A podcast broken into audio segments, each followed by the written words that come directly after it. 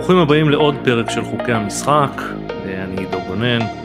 האורחת שלי היום היא אורלית הררי, מנכ"ל ובעלים משותף של מדאנס קפיטל, וקצועה, מתכננת פיננסית ומנהלת הון. שלום אורלית. שלום. שמח לארח אותך.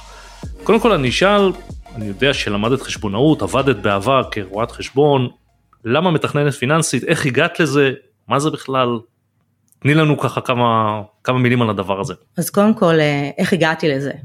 ב vision שלי, בדמיון שלי אה, כאישה, אה, בחורה צעירה, ילדה צעירה, נערה צעירה ומתבגרת, בפנטזיות היה לי רצון אז לטפל באנשים, לגעת במקום דווקא של כסף, שזה היה מקום שראיתי מסביבי איך אנשים מתייחסים לזה, באיזה חרדה, באיזה דאגה, באיזה חוסר הבנה. הנטייה הפיננסית שלי הייתה ברורה מגיל מאוד מאוד צעיר, ההבנה המתמטיקאית שלי. ב vision תמיד דמיינתי שאני פוגשת אנשים ומסייעת להם לקבל החלטות בכל הנוגע לניהול הנכסים שלהם, לכסף, לחלומות הכלכליים, הגשמת החלומות, העמידה ביעדים, פחות לעסוק בפחד, יותר בביטחון ובעשייה. ולא לא, לא באת מרקע של עושר וניהול כספי. לא, ממש לא. גדלתי אה, ברמלה. משפחה אה, מרוקאית אה, נעימה, אחים ואחיות שכולם התפתחו לכיוונים שונים, ההבנה הפיננסית שלי הייתה שונה וחריגה, בתיכון הייתי במגמה, במגמה הריאלית ולמדתי מתמטיקה באוניברסיטה בגיל מאוד מאוד צעיר.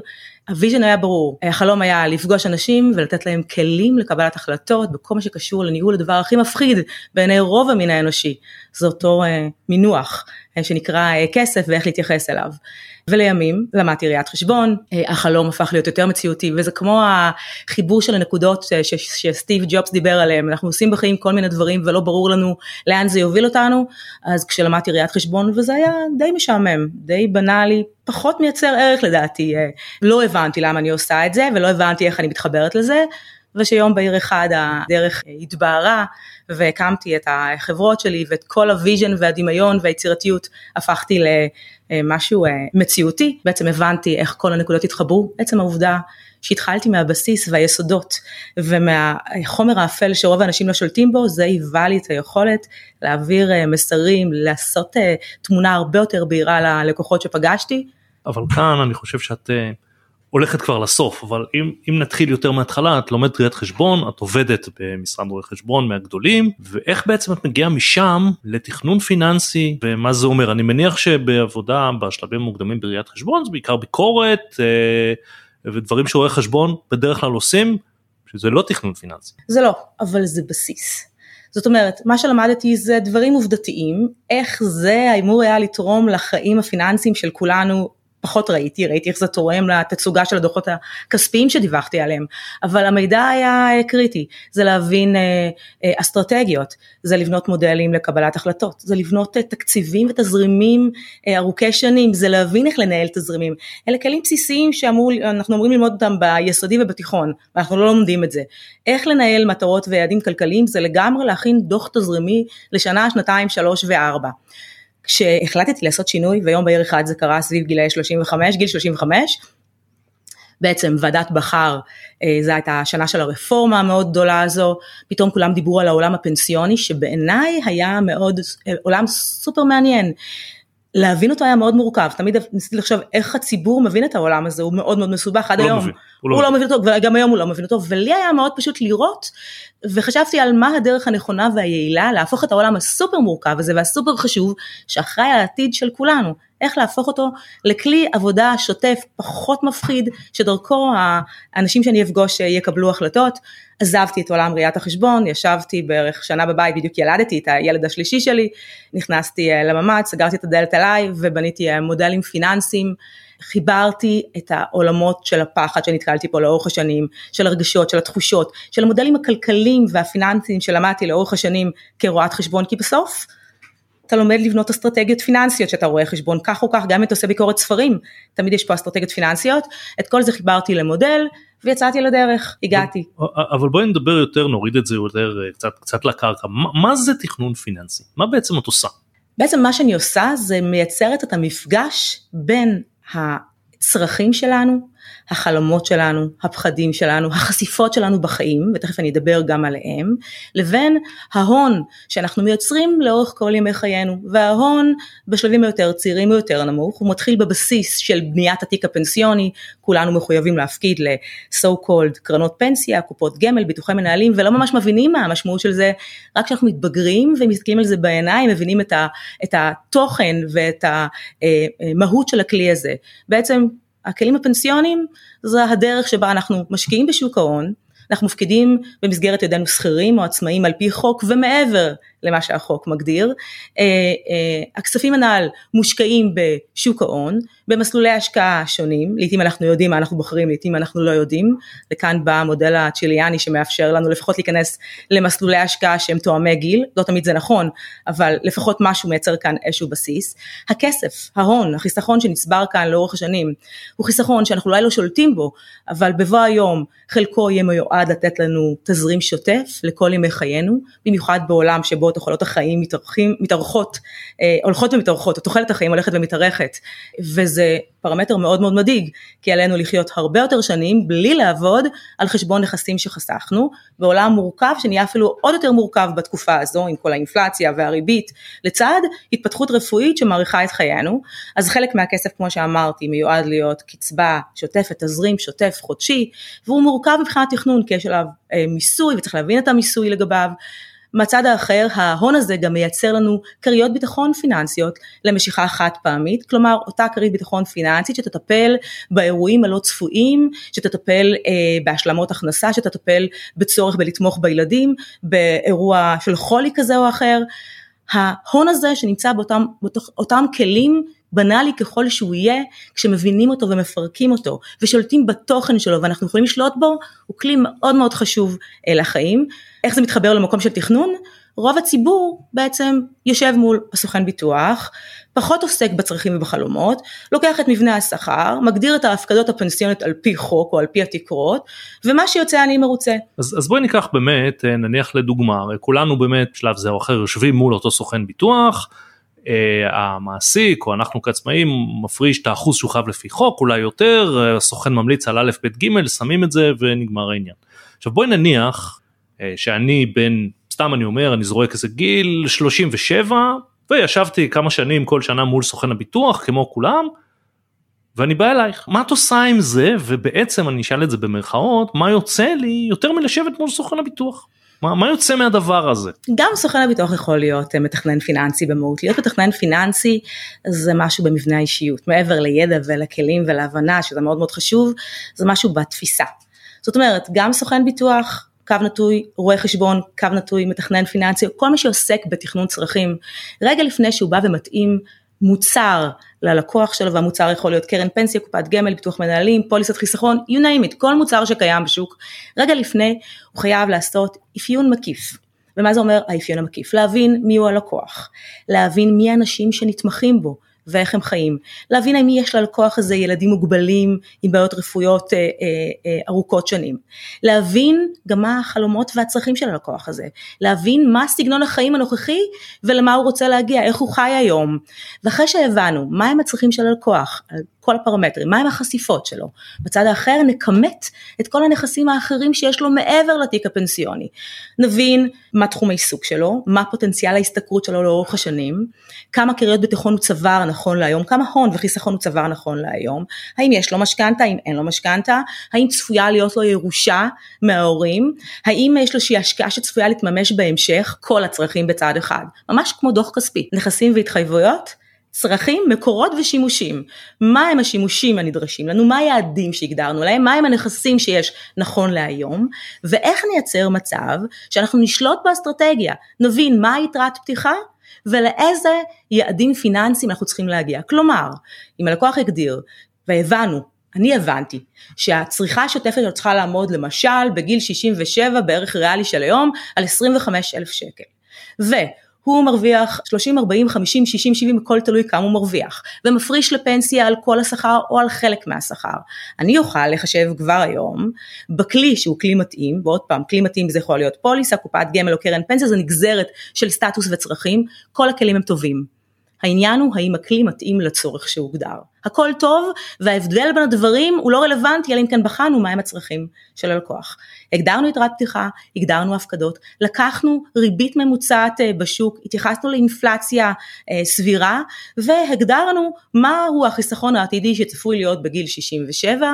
אנחנו יודעים בכלים הנוכחיים שיש לנו, אם יש לי מקדם מובטח, היום כבר אין מקדמי תוחלת חיים שהם מובטחים ולכן אנחנו מניחים הנחות לגבי התארכות תוחלות החיים ויש הנחות כאלה מול ממוצע תוחלת חיים ויודעים לאיזה, לאיזה קצבה הוא יגיע.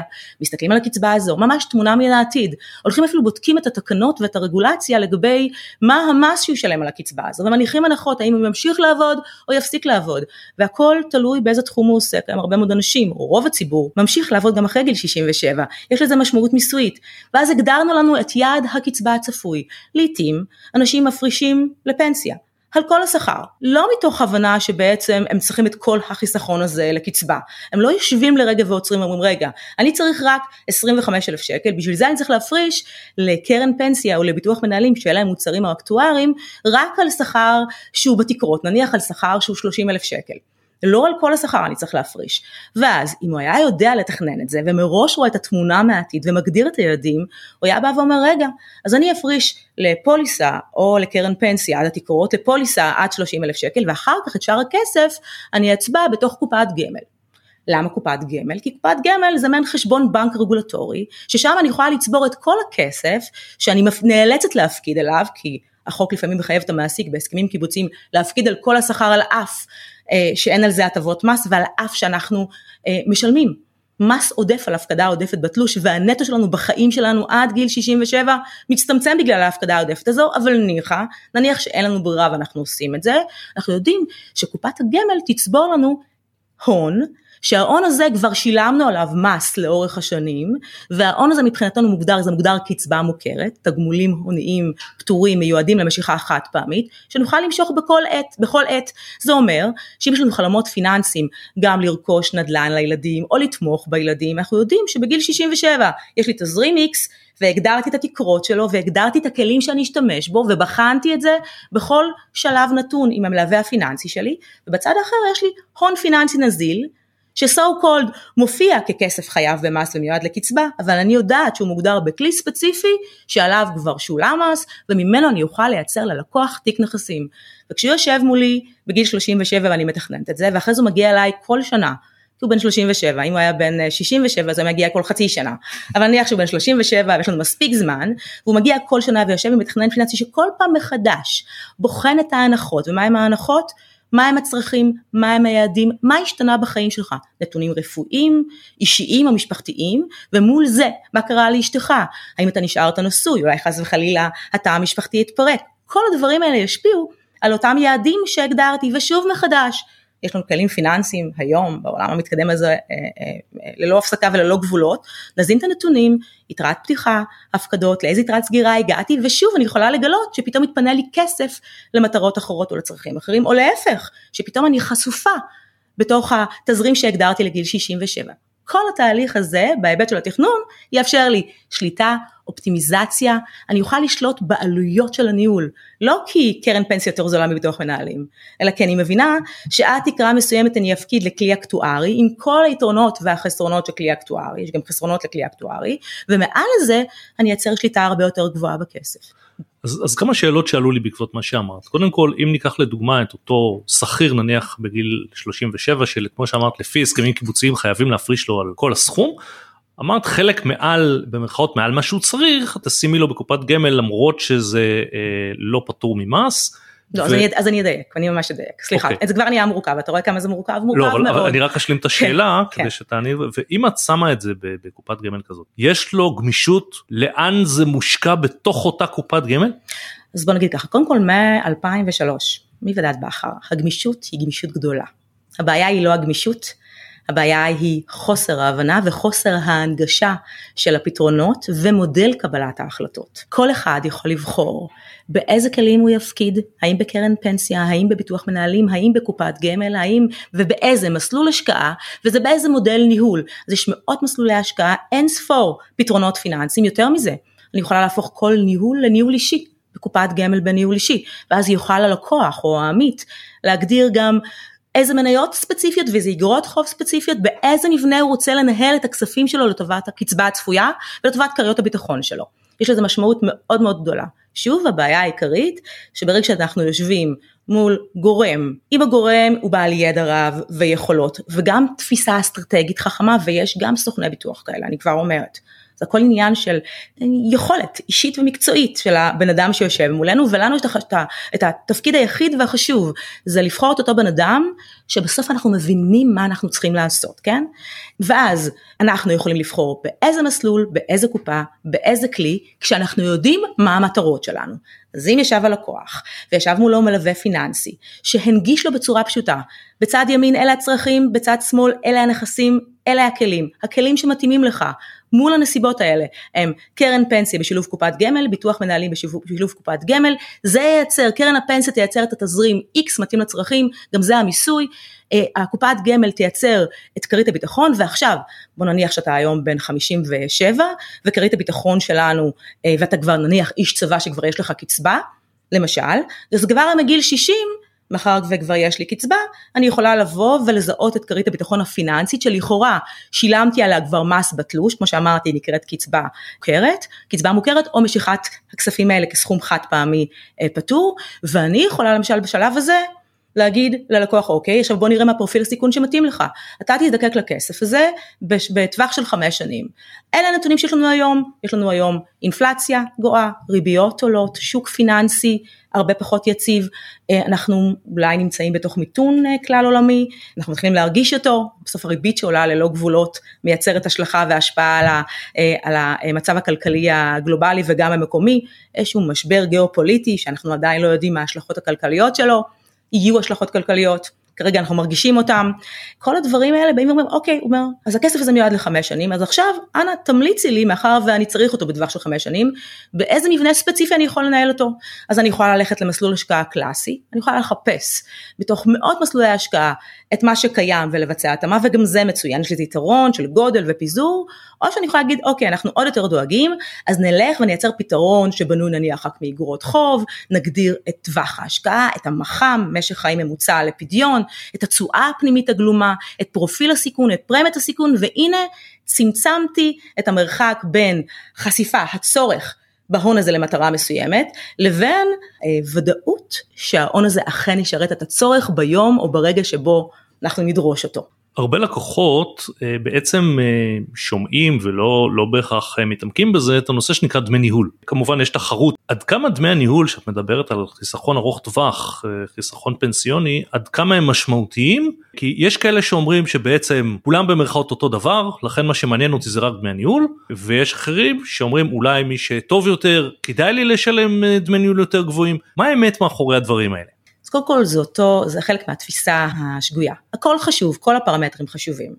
אם נעשה אופטימיזציה בכל הפרמטרים, נגיע לתוצאה האופטימלית, אבל, ואני אחדד את זה, קודם כל 95% מהסיכוי לעמוד ביעדים הכלכליים שהגדרנו לעצמנו, ינבעו ראשית מהגדרת היעד, שנית מבניית האלוקציה, מבנה ההשקעות, מדיניות ההשקעה, פרופיל הסיכון, בחירת הכלי המתאים, ההבנה של כל החשיפות בתוך הכלי, בין חשיפה אקטוארית לתשואות דמוגרפיות ודרך פרופיל סיכון וכמובן דרך העלויות. אז רק אחרי שהבנו אה, מהי המטרה, מה הצורך הפיננסי, מה היעד הכלכלי שצריך להגיע אליו ובחרנו את הכלי המתאים והבנו את טווח השימוש וניתחנו את הנתונים הכלכליים והבנו את תיק הנכסים הכולל של הלקוח כדי להבין באיזה פרופיל סיכון הוא יכול לעמוד, בחרנו את הפתרון המתאים עכשיו הפתרון זה אסטרטגיה, האלוקציה.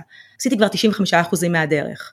בשלב הזה אני אעשה סקר שוק ואעשה אופטימיזציה. איך? תחת ההגדרות שהגדרתי, אני אמצא את הפתרון שהוא יהיה יעיל ונכון לצרכים שלי, אבל גם העלות שלו תהיה עלות אופטימלית. אם אנחנו נתחיל מהסוף, נעסוק בעלויות, וזה מה שקורה לכולם, זה שבחרנו עכשיו קופת גמל במסלול השקעה לבן אדם בן 65 שבעוד שנתיים פורש ושילמנו חצי אחוז דמי ניהול או 0.4 דמי ניהול במקום לשלם 0.6 או 0.7 שפחות או יותר אלה הדברים שדמי הניהול נעים בהם.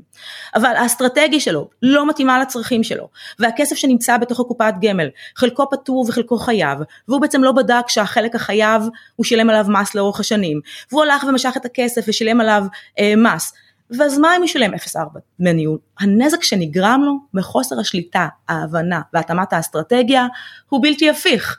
אז החשיבות של דמי הניהול זה אחרי שביצענו את כל תהליך המיפוי, עשינו התאמה של התאמת הכלי, התאמת האסטרטגיה והמדיניות, אפיון של כל הצרכים הכוללים של הלקוח ועכשיו לבחור כמובן גוף עם רזומה, עם יכולת, עם מוניטין, לא די בזה, אחרי זה לבחור את מסלול ההשקעה שהמדיניות לא מתאימה לעבר, מתאימה קדימה, ועכשיו הבה ונדבר על דמי הניהול. תוספת של דמי הניהול לניהול הנכסים כשמדובר במודל כזה היא קטנה. כשמדובר במודל אחר שלקוח לא עובר אפיון צרכים, שאין התאמה של האלוקציה לצרכים שלו, שאין התאמה של הכלים לצרכים שלו, הנזקים הם כל כך גדולים שהנזק שמוסיף או מייתר אה, עודף דמי ניהול, יופי, זה מייצר איזשהו נזק. זה הרע במיעוטו, אבל זה לא. עכשיו כשבא אלייך לקוח כמו שאת אומרת את אה, נניח בודקת אה, פעם בשנה ו- ונניח שראית אה, כמו שאמרת שוק משתנה רגולציה משתנה מיסוי משתנה בדקת וראית שהצרכים או, או התמונה הובילה כרגע לצרכים אחרים ובעצם צריך לשנות דברים.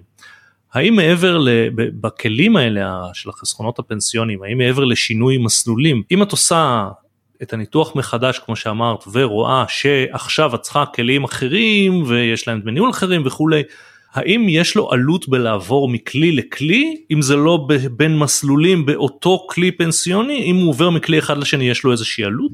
קודם כל ועדת בכר וכל הרגולציה הרחבה והמורכבת שהיא מאוד חכמה ומאוד יצירתית ומי שמבין אותה יכול לעשות בה פלאים. הרגולציה הזו נועדה לבצע שינויים. הכלי שנקרא ניודים או מעבר בין קופות זה כלי אקוטי. שמשתמשים בו נכון, שמשתמשים בו למטרה הנכונה. העלויות במעבר, אין עלויות במעבר, אתה יכול לעבור מגוף לגוף, מקופה לקופה, בכל רגע נתון ואין כאן עלויות. העלויות ינבעו מזה שאולי עברת ממוצר זול למוצר יקר. אבל אז הסתכל, הסתכלת פה על, על משהו ספציפי, ההסתכלות היא לא כזו. שוב פעם, אם עושים מעברים, פוגשים סוכן ביטוח ואז פעם הוא מעביר אותנו מאלצ'ו לילין, מאלין למור וחוזר חלילה, כמה זה יתרום לו לשיפור אה, תיק הנכסים הכולל שלו במועד שבו יזדקק לו? אני לא יכולה להגיד שאני רואה כאן דברים משמעותיים, זה עניין של פוקס ומזל, כי מי יודע מה יקרה מחר. הערך הכלכלי הגדול ינבע מזה שהלקוח קודם כל יבין מה הוא צריך, יבין מה יש לו, יבין מה הדרך הנכונה, קודם כל המיסויית. המשמעות של ההבנה המיסויית בעולם הפנסיוני היא אקוטית, משום שחלק מהכספים כמו שאמרתי הם פטורים ממס וחלק למשיכה הונית, חלק הם מיועדים למשיכה קצבתית או משיכה הונית בניכוי של 30, משיכה שלא כדין, בניכוי 35 אחוזי מס.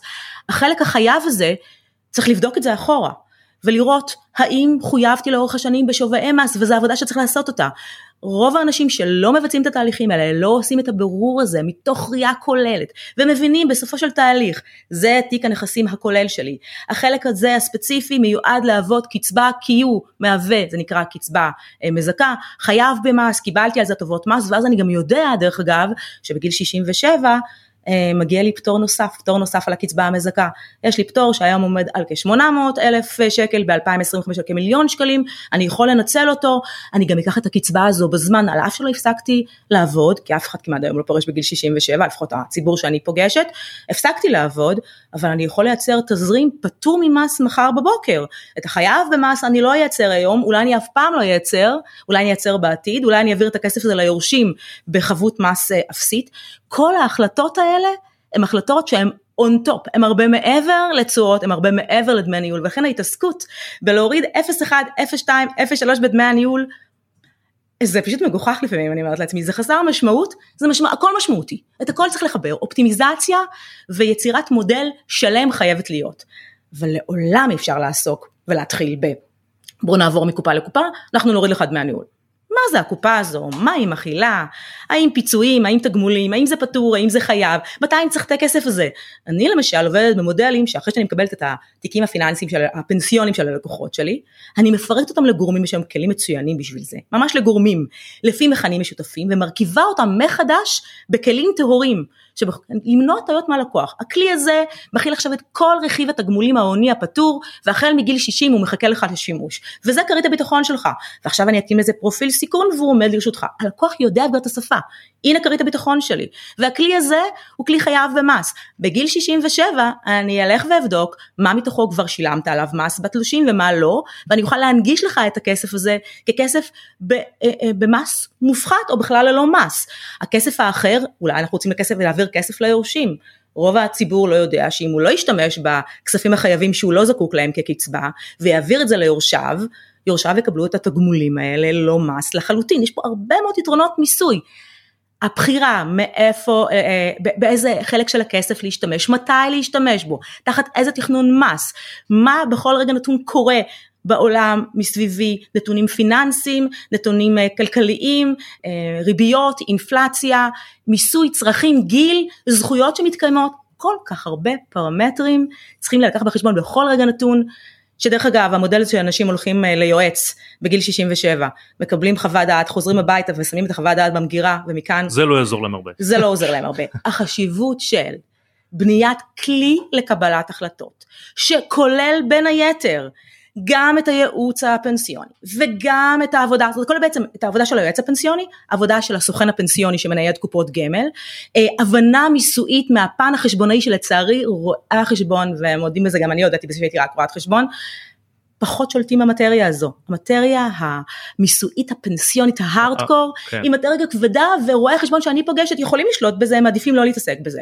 אז תאר לעצמך שיש את היועץ בבנק, את הרואה חשבון, את הסוכן ביטוח, ועוד כהנה וכהנה אנשים שמקיפים אותנו, כל אחד מסתכל על הצד שלו, ואף אחד לא מייצר תמונת מצב שלמה, שמהווה כלי מתוך איזשהו one stop shop, שאומר לי מה עליי לעשות, ממה אני צריך להשתמש, מה יש לי, מה אין לי, איך אני אחיה את חיי אה, בצורה אופטימלית, אתה יודע כמה חוסר שקט וחוסר שלווה האירוע הזה מייצר, מצד אחד יש לי אנשים שמבזבזים יותר מדי כסף ונשארים בסוף בלי כלום, או אחרים שחיים חיים מאוד מאוד חסכנים, לא, לא, שלא לצורך. אז, אז זה מביא אותי לכמה דברים אחרים שהזכרת אותם. בואי נתחיל מהצד שאמרת שרוב האנשים שאת מכירה היום לא פורשים בגיל 67, בואי נדבר רגע על הצד השני, שלמשל מה שקורה, בייחוד בימים האלה, למשל לאנשי ההייט, הרבה מהם לא בהכרח מרצונם, פורשים בגילאים הרבה יותר מוקדמים אה, ובגיל 45 נחשבים זקנים במרכאות, וזה יוצר להם בעיה.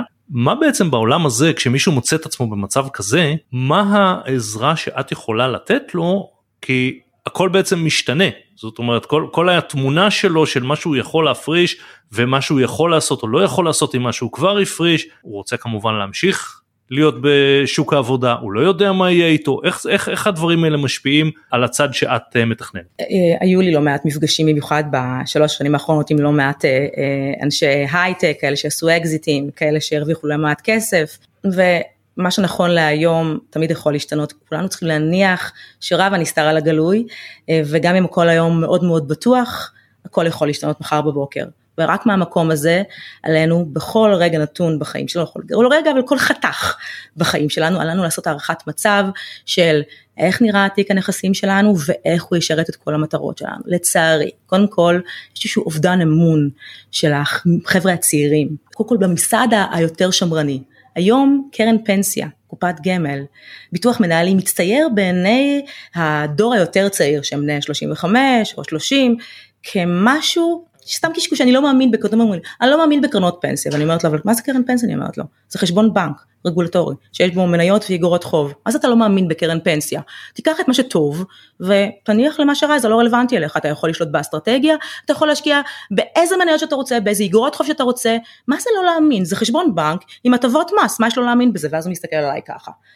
כל הרעיון שכל העולם הזה הונגש לו בצורה מאוד מאוד יבשה, לא חדשנית, שלא מתאימה לעולם החדש.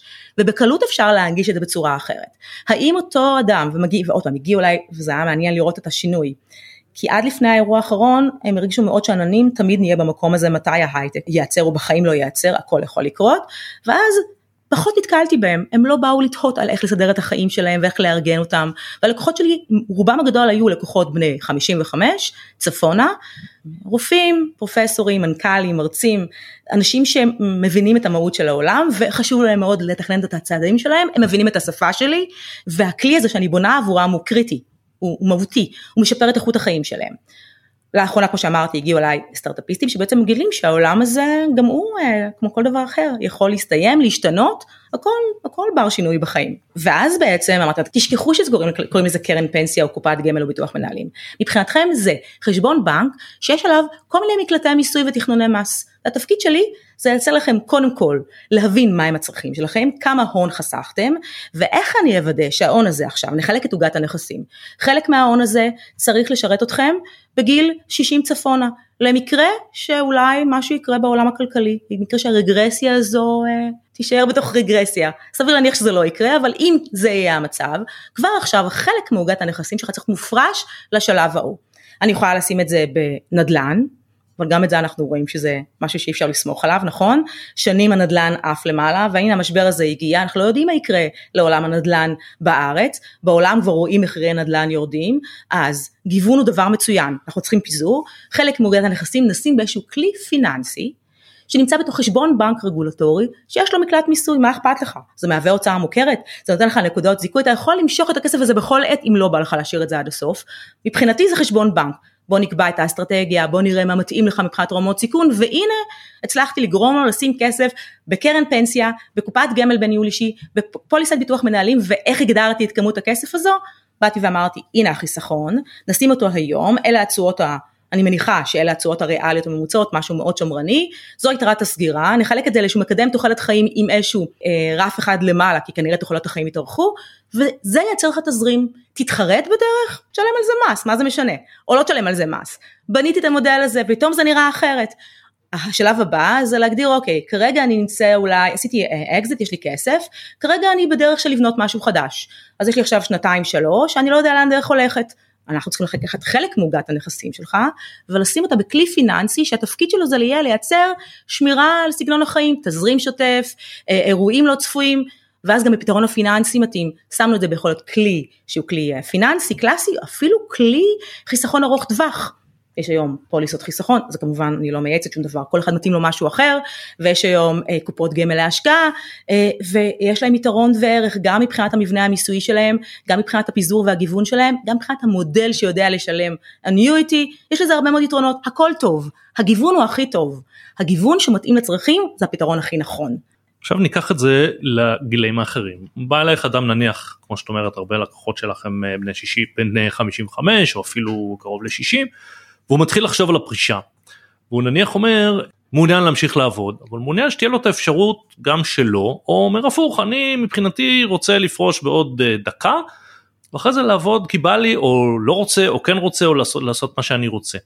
כשמגיע אלייך אדם שכאילו כבר יש לו את מה שיש זהו בגיל כזה אה, בהנחה שההכנסה שלו היא פחות או יותר סביב אותה רמה אז את יודעת פחות או יותר מה יהיה מבחינת רמת ההכנסה אבל לא נשארו הרבה שנים על הפרישה. את הדברים שכבר יש לו אז יש ואם היו טעויות בעבר אז הם כבר שם אין מה לעשות אבל בואי נניח שבא אחד כזה שלא היה בתכנון שלך הרבה שנים את עכשיו מקבלת אותו האם בכלל בשלב הזה את יכולה לעשות עבורו משהו שיהיה יותר טוב ממה שיש לו או שתאורטית את צריכה להגיד לו תשמע אתה בגיל שנחמד שבאת אליי אבל זה כבר לא משנה. א' יש המון מה לעשות. ומדוע יש המון מה לעשות. כשמסתכל הלקוח הממוצע בין 55-57 על המסלקה הפנסיונית שלו ורואה את תיק הנכסים שלו, הוא רואה חשבונות בנק עם כסף אה, והוא לא מבין את המשמעות של זה.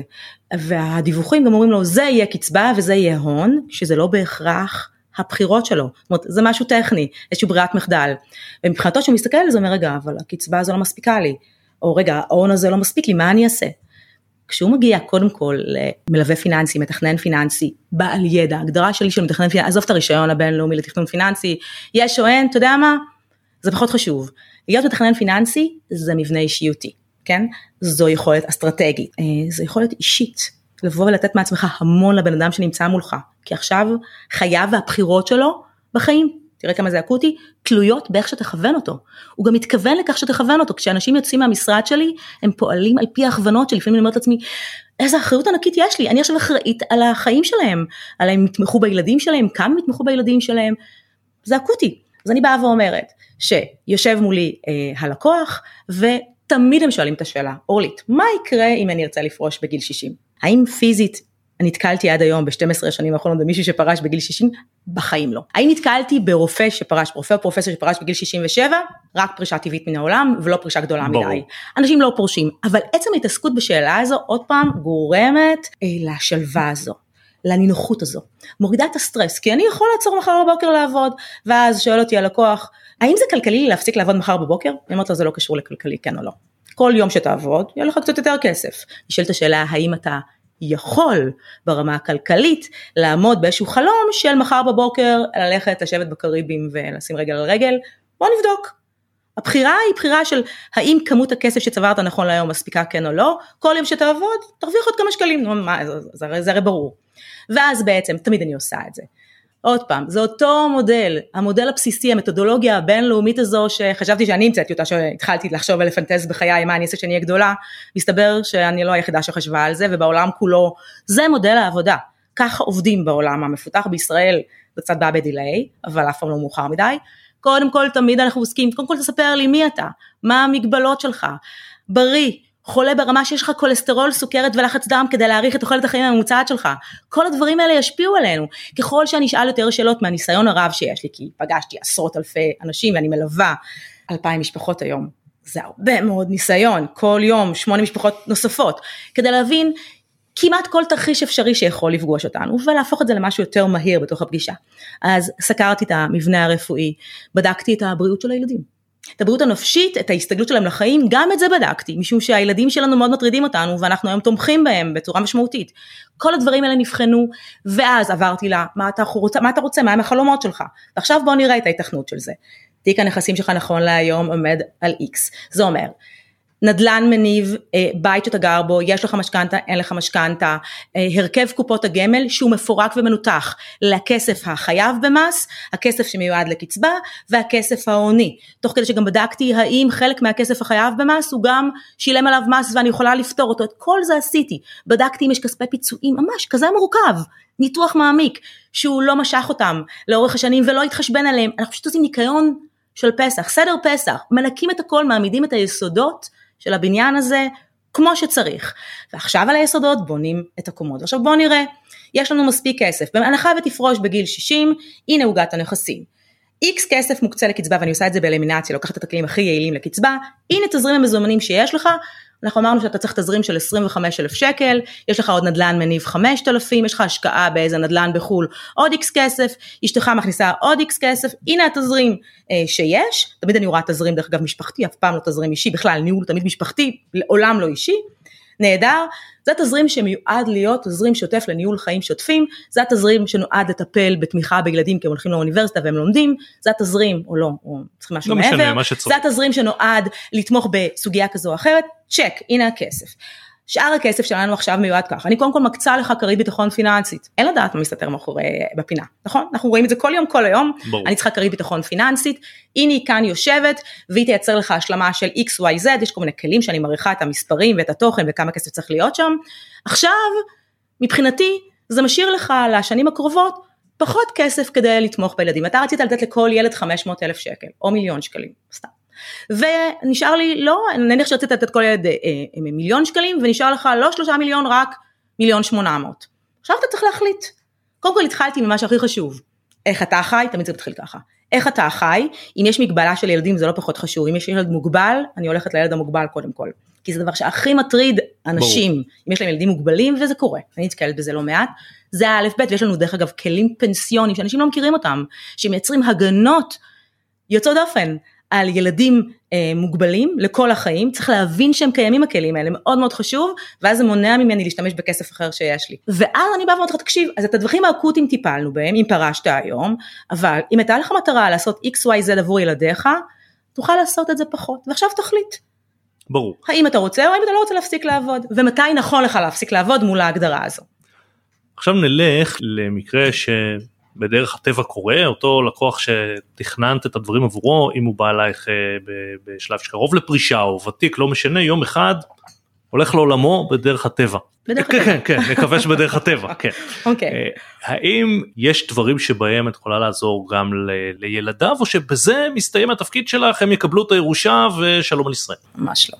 קודם כל, אני חושבת שאחרי כל כך הרבה שנים, לנהל כסף לאנשים, להיות מתכננת פיננסית, זה מעבר ללנהל כסף.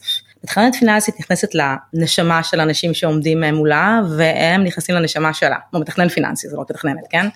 מדוע? כי יש פה מערכת יחסים. לצערי, אני כבר עושה את זה מספיק שנים, והלקוחות שלי היו מספיק בוגרים אז, לכן באופן טבעי, כדרך הטבע, חלקם היקר מתחילים להיפרד מן העולם, מה שקודם כל גורם לי למשבר מאוד מאוד גדול. אני חייבת להגיד, משבר של פרידה, אני ממש נפרדת מאנשים שיקרים לי, משבר אה, רגשי, כן? חוץ מזה אני עומדת על הרגליים. והטלפון הראשון שמתקשרים אליו כשלקוח שלי הולך לעולמו, הראשון, הראשון באותו יום, יש כאלה ואירועים קיצוניים, חמש דקות אחרי אני אקבל את הטלפון, אורלית, קרה משהו נורא, תוך כדי שזה קורה, לפעמים שעה אחרי, זה, זה המקום, ואז קודם כל זה אירוע קשה עבורי לא פחות. בשלב הזה אני אומרת להם, קודם כל אני איתכם, שיהיה ברור, אני שולטת בהכל, לאורך כל הדרך אני מנתחת את תיק הנכסים, אני פוגשת לקראת בשנים יותר מאוחרות את הילדים של הלקוחות שלי, אני מבקשת מהם לבוא לפגישות, אני מייצרת איתם קשר, עם רוב הילדים של הלקוחות שלי אני, אני בתקשורת, הם יודעים מי אני, יש להם את הפרטים שלי, הם שמעו אותי פעם או פעמיים, ואז פחות או יותר שבוע אחרי שזה קורה הם נמצאים במשרד, אה, לנו יש צוות שזה התפקיד שלו, לטפל בכל נושא העברה הבין-דורית במקום הרגיש, קודם כל הרגיש זה אנחנו מתחברים אליהם, כל הצוות מתחבר אליהם. לאחר מכן זה במקום של קודם כל נבין מה אנחנו עושים, מה צריך, בוא נתאפס, צריך את התעודת פטירה, צריך לתקף את הצוואה, אה, תלוי אם יש צוואה או אין צוואה, יש נכסים שהם בתוך העיזבון, יש נכסים שהם מחוץ לעיזבון, יש ממש מודל של עבודה, הדבר הזה מייצר, עכשיו אני רואה את האנשים שיושבים מולי, הם כואבים, מצד שני, ההתעסקות במה שנשאר נותן להם טיפה הנחת רווחה כי הם יודעים איך הם יסתדרו בחיים.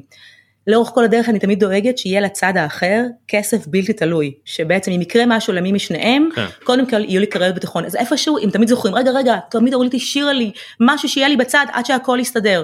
אני כל הזמן מגלה כמה זה חשוב וכל אירוע כזה אני כמובן לומדת, אני מבינה מה עוד חשוב בתהליך הזה. הילדים של הלקוחות שלי הם התרגלו אליי בדרך, הם הופכים להיות לקוחות שלי, רוב הנכסים של ההורים שלהם עוברים 90% מהם לבעלותם בלי לשנות את הכלים עצמם, אני ממש לא אפילו לא עושה מימוש, היא מעבירה את זה אליהם ועושה התאמות של האסטרטגיות באופן אישי לכל אחד ואחד מהם, אבל זה תהליך שנבנה, זה לא הפתעה, המערכת יחסים נבנית לאורך כל הדרך, החינוך הזה של לנהל צרכים ומטרות, ההורים שלהם כבר מנהלים כספים דרך אגב, בהתאמה לצרכים של הילדים שלהם.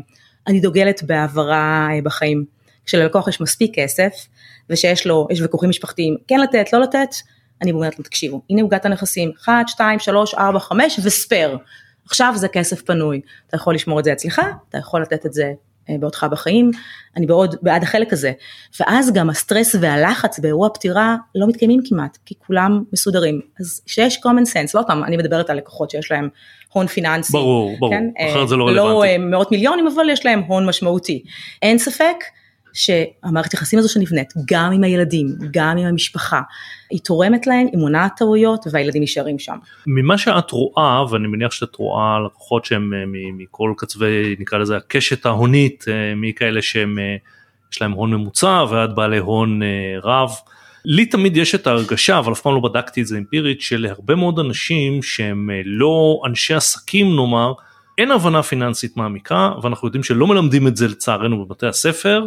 והרבה מאוד אנשים גם אה, ברמת הון ממוצע או משכורות ממוצעות לא עושים אפילו ברמת משק הבית את התכנון הפיננסי הנכון ומעניין אותי במה את נתקלת ומה את חושבת על זה. זה כל פעם אותו סיפור מחדש שהיכולת להודות בזה שאנחנו באמת לא מבינים כלום דווקא אצל האוכלוסייה היותר מלומדת היותר אקדמאית דווקא שם ההסתכלות, הם יושבים מולי, אתמול יש לי זוג לקוחות, ואמרתי לעצמי שבאמת השיחה שלי איתם היא בסיס לפודקאסט הזה, הם יושבים מולי, אה, עורך דין, אה, וגם היא עוסקת באיזה מקצוע חופשי אה, אחר, שני אנשים סופר אינטליגנטים, הם יושבים מולי, ברור שהם ניהלו לא מעט דברים בחיים שלהם, יש לי גם מנהלים של חברות גדולות שניהלו לא מעט דברים בחיים שלהם, יש פער גדול ביכולת לנהל חברה, יש מודלים לנהל חברה, לבין היכולת לנהל תיק נכסים מורכב, כי הוא בנוי לא רק מתזרימים, מכסף, מהוצאות והכנסות, וגם את זה אנשים לא יודעים לעשות דרך אגב ברמה האישית שלהם. זה לא רק מזה, זה בנוי מכלים שאף אחד לא יכול להבין באמת בצורה פשוטה מה הם אומרים. אפילו הדוח הזה שאתה מקבל כל רבעון או כל שנה, כמה שפישטו אותו והפכו אותו ליותר נגיש, מה הוא באמת מה הוא אומר? הוא לא אומר מה הבחירה שלך לגבי הכסף הזה, הוא אומר מה חברת הביטוח התוותה לך עם הכסף הזה. אתה לא רואה שום דבר באמת בתוך הכלי הזה וגם יש לך דפים על גבי דפים. איך מחברים את כל הדפים האלה ביחד? איך רואים תמונת מצב שלמה? זאת אומרת רוב המוחלט של האנשים שמגיעים אליי למעשה אני אגיד את זה בעדינות, כל האנשים שהגיעו אליי עד היום, חלקם הבינו יותר את המינוחים, חלקם הבינו פחות. וכולם בסוף הפגישה הסתכלו עליי במבט ואני אומרת להם למה אתם מחייכים? אמרו לי איך הגענו לשלב הזה בחיים כשאנחנו כל כך, קוראים לזה הדיוטות, כן? לא מבינים את הדבר הבסיסי הזה שהחיים שלנו והשלווה שלנו תלויים בהם. מאוד קשה. זה לא שהם לא אינטליגנטים, הם סופר אינטליגנטים, הם סופר מבריקים. חלקם ניהלו חברות, חלקם עדיין מנהלים חברות, חלקם מנהלים תיקי נוסטר של חברות.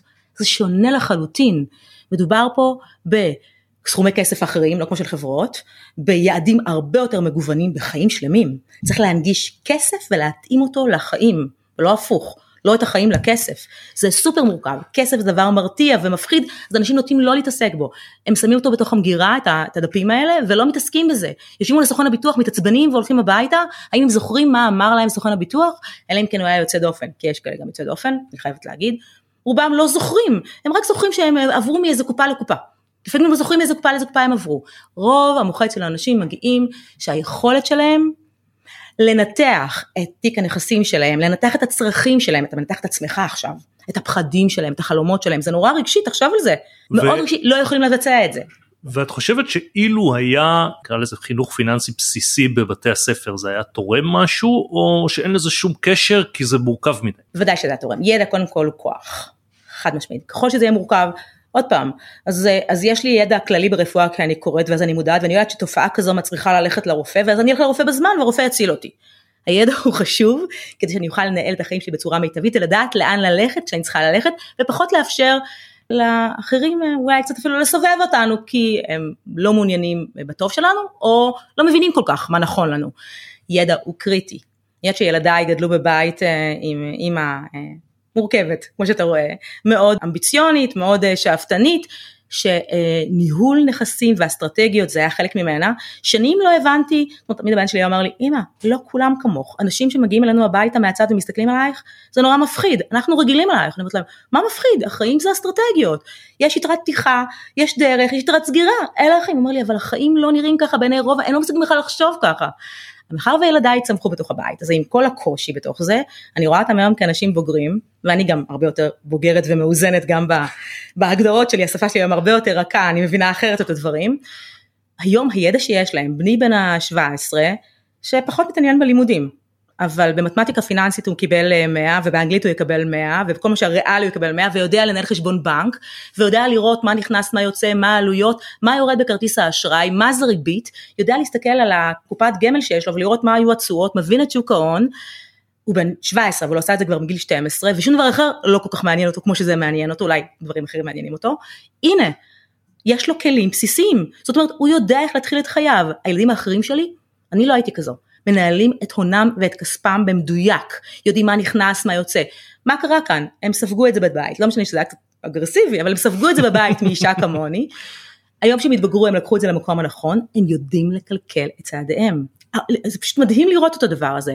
חינוך פיננסי, וחינוך פיננסי זה לא רק ידע, כמו שיש בניית אסטרטגיות זה בעצם לימודיות, דרך חיים. זה נכון, זה, זה, זה בעצם שיעור באסטרטגיה של ניהול פיננסי. זה מעבר לזו הריבית חסרת הסיכון וזאת האינפלציה וזה המשמעות, אוקיי, את זה אפשר ללמד וזה יופי. מעבר לזה, צריך ללמד את הכלים, והכלים זה איך בן אדם יכול לייצר לעצמו אסטרטגיה שהיא כלי פיננסי כולל שינחה אותו כל פעם שהוא מקבל החלטות. וזה אומר, האם אני יכול לקנות את הבית הזה כן או לא? האם אני אקח את המשכנתה הזו אה, כן או לא? האם אני יכול לעמוד בתזרים הזה לאורך שנים? האם אני יכול לעמוד בתרחישים כמו התרחישים הנוכחיים? האם אנשים חשבו על זה? הם לקחו משכנתה, הוא קטן עליי 7,000 שקל, זה נהיה 9,000. האם חשבו על האופציה כזו? אם היו מבינים שאחרי עשור שאין ריבית ואין אינפלציה והגיעה המלחמה באוקראינה, זה היה ברור שכל אחד שהיה לו טיפה השכלה אה, כלכלית וטיפה יודע לראות דברים קדימה וזה לא יבוא לבד, זה יבוא רק אם יחנכו אותו למחשבה שכזו. עוד פעם, האם נולדתי כזו? אולי זה גם נטייה להיות אה, דמות אסטרטגית, כן?